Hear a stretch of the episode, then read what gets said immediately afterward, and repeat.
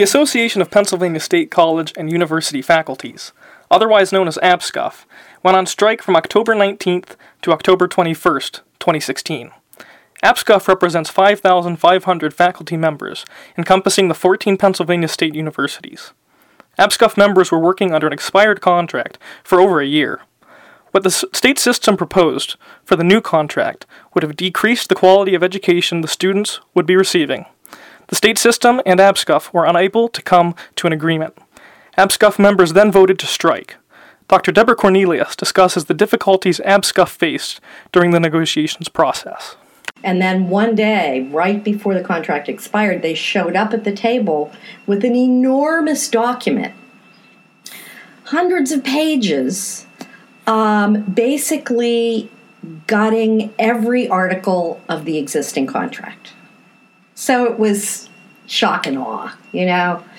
Um, that, of course, required our team to have to take a long time to go through that line by line, word by word, because in contract negotiations, the devil is in the detail. You need to make sure that you don't miss something that's buried in there. Um, and so it took our team quite a while to go through that line by line, word by word, to see what they actually were proposing. Um, and what they were proposing was just horrific. It was horrific. Um, it it would have really, really, essentially, and I mean essentially, in its essence, changed the nature of education. In weeks leading up to the potential APSCUF strike, faculty members took precaution. They warned students about the potential strike and what would occur if a strike took place. Students worried about graduation, class schedules, and the potential for other instructors to teach classes. Most professors warned students that classes would not take place so that the strike could be effective. Dr. Stephen Berg, as chair of the History Philosophy Department, explains how he prepared his department and students before the strike. students would ask, you know, what's happening, and you know, first thing is that we we were not supposed to talk about it all in class, Sure. so we really were not talking about it in class, but there were, you know, information sessions that we would send students to, and occasionally students would ask, you know, what's what's going on, and I naively just kept saying, well, you know, this will all work out, you know, don't don't get too anxious about it, you know. But we all everybody was you know talking about what happens if there is a strike? How we adjust a syllabus you know? Um, and because the thing is is that as soon as as soon as the strike were if a strike were to happen um, the union was very clear you know you are not um, allowed to go onto your university email you can't go onto d2l there's sort of an electronic strike as well. Yeah. and so, um, you know, people were just very clear, you know, if you. And so, like, the last thing that I did before the strike was to, like, put on my out of office. Um, so people just Right. know that we're not there. And, you know, people would go into D2L and there was silence. So it was, it was, um, you know, it was. I think the students were were anxious, and people were trying to be as you know, because I don't think anybody wanted the students to to suffer or, or to be anxious or sweating about it. But you know, especially students who were planning to graduate were Sure. nervous about what would happen. Dr. Brennan Finucane, professor of economics, explains how he told his students before the strike that the university would most likely be shut down. I think they were told that a strike might be happening. I think they were told that in the event of a strike, there would be no classes. That as I told my students, we will shut this university down. Okay. The faculty, the administrators were trying to say, well, we're, it's going to be business as usual, you know. And they, they tried to make it sound like most faculty would cross the picket line and so on and so forth. At the end of the day, virtually nobody crossed the picket line. There were no classes. hmm And uh, So we really did shut the university down very effectively. Uh, and that goes back to just solidarity among the, the faculty. Mm-hmm. Uh, and that I think they had been very well prepared by Ken Mash and by Carol Laskowski with meetings and so on and so forth. So people understood the seriousness of the situation. Uh, the for faculty, it's always uh, a dilemma, you know, to even contemplate having a strike, because we're here to teach the students. Uh, we don't want that educational process to be disrupted. And yet, it might be that you need a disruption for the sake of future improvements or to avoid future erosion of, of what takes place in the classroom. So it's sort of like the signs we sometimes see on the, on the highways when they have construction projects that say, please pardon the, the current inconvenience for the sake of future improvements. All right? Uh, so a strike is not something that the faculty did lightly. I would emphasize again that this is the first time we ever did this. All right? I hope it's the last time. All right. Um,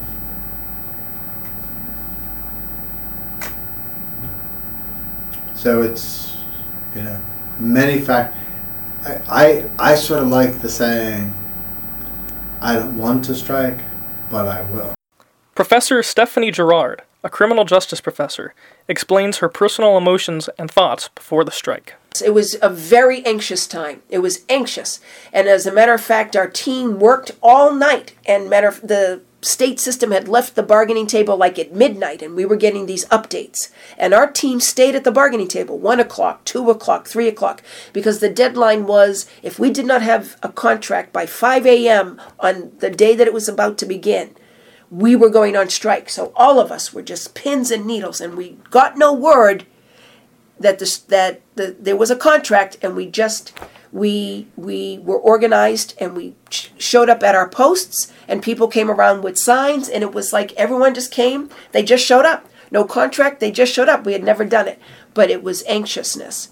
But it quickly turned into uh, a phenomenal show of solidarity, uh, where we really uh, we were so impressed with the students who supported us. Uh, the band came and, and supported us. Uh, students marched from the Cub, and we were hearing from all 14 institutions that the the students and were with were with us, and some of the staff too, and that that emboldened us and gave us the strength that we knew that that we were we were going to win if we could hold on. You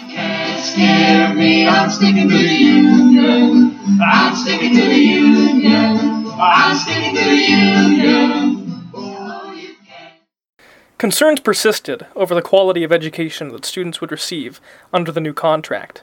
Students at Shippensburg were not passive, uninformed spectators. Rather, students and community members became actively involved in aiding and supporting the faculty union. Dr. Stephen Berg discusses his experience on the picket line. So the students, I mean, again, this is sort of my perspective from you know my little corner of all of this. Um, mostly when the students, so some students would come down and just were curious, you know, what's going on. Sure. Some came down and just wanted to say, you know, we support you. Um, there were some like the the um, the bike team, the Shippensburg University Bike Club. Um, they their uh, faculty advisor was actually at our gate, and so they decided to come out and they were going to ride laps around the campus in support of the strike Cool. and they actually had a bullhorn and they would um, as they would come around they would say you know you strike we bike Dr. Carol Laskowski, Shippensburg APSCUF president, explains student faculty interactions on the picket line. going on strike is not a good time, but it almost felt like like we were having this kind of picnic party thing going on with students. It was it was like Springfest or you know in the fall, but um, so it was a little it was a little surreal, but but definitely really encouraging. Um, and one of the things that we found um, was that you know, and I know we we we say it all the time that we don't just teach for fifty minutes and then turn it off when we leave class. Um, teaching is is a vocation. It's something that you're constantly doing. But we're on the picket line, and there was I, I remember just really clearly these two young men came down, and one of them was writing for a blog. He had pitched a story about like what the what's it like to be a student when your faculty go on strike, and the blog said, "Sure, we'll we'll take your article." And so he came down and he was like, "I don't know how to, I don't know how to write this. What should I say?" And so we're all there helping him workshop his paper. Yeah. and I'm thinking, wow, okay. I mean, we're on strike. We're not doing our jobs, but yet we're still teaching in this in this kind of other capacity. So that was that was really interesting, and I think really kind of um, really important. So.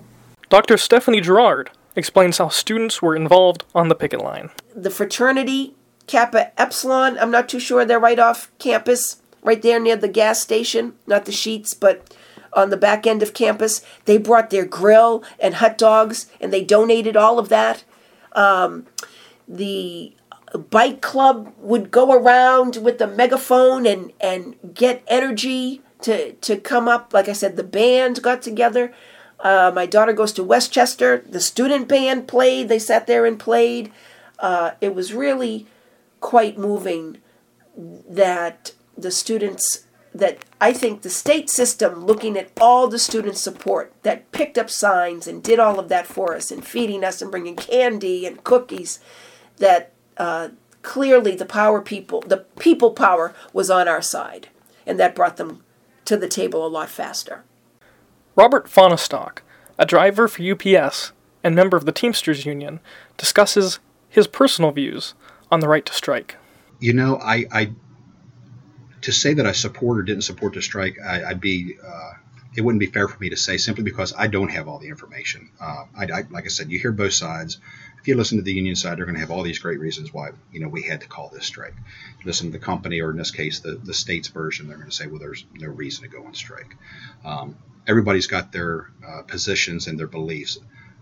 For me personally, it wasn't so much did I support the strike or not support the strike. What I supported was their right to strike.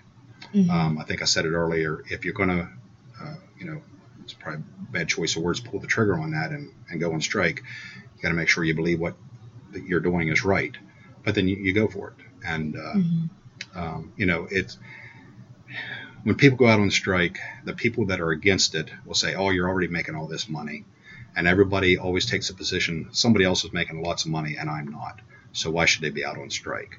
But when you're the one out on strike and you're standing up for what you believe in, so, and again, it's uh, it's not always an economic thing. Uh, Sometimes it's uh, work uh, work situations or how you're being treated, and I don't think that was the case in the strike here on campus. But for me personally, I can't really sit here and say I thought it was a good thing or a bad thing. I just hope it worked out best for both parties that were involved, being the you know the state representatives and the, the union representatives um, and and their collective bargaining uh, uh, members. But the fact, and a lot of people, like I said, there's a lot of anti-union sentiment in the country right now. Uh, I think it's less than 12% of workers in the U.S. are unionized. Um, but I'm very proud to be a Teamster. I'm very proud to be a union member. And if somebody, another union, says we're going on strike, I'll support them, just because of their right to do so. Based on the oral history interviews, it is clear that the success of the strike is due to solidarity among faculty, students, and the community. Dr. Carol Laskowski explains how solidarity among these groups impacted the strike. We uh, we talk about solidarity a lot in unions, um, but feeling and seeing solidarity um, between our members, the faculty, um, again, those people who normally sometimes are critical of the union or sometimes just yeah, I belong, but I don't do anything. Um, having those people come out and say, I love my union. Um, and being on the picket lines together and that sense of camaraderie and ha- so the solidarity we had with each other, um, but also with the students um, was phenomenal because no matter how much you talk about the importance of solidarity or you use that word, we sign our emails with it. Um, it there is no comparison to actually doing it and feeling it. So I think more than anything, that was that was that's an indelible um, impression that's going to be left forever.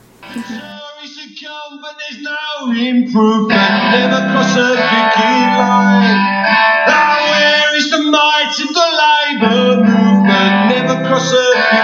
Line. Never line. I think we, we covered it all. Go, APSCUF!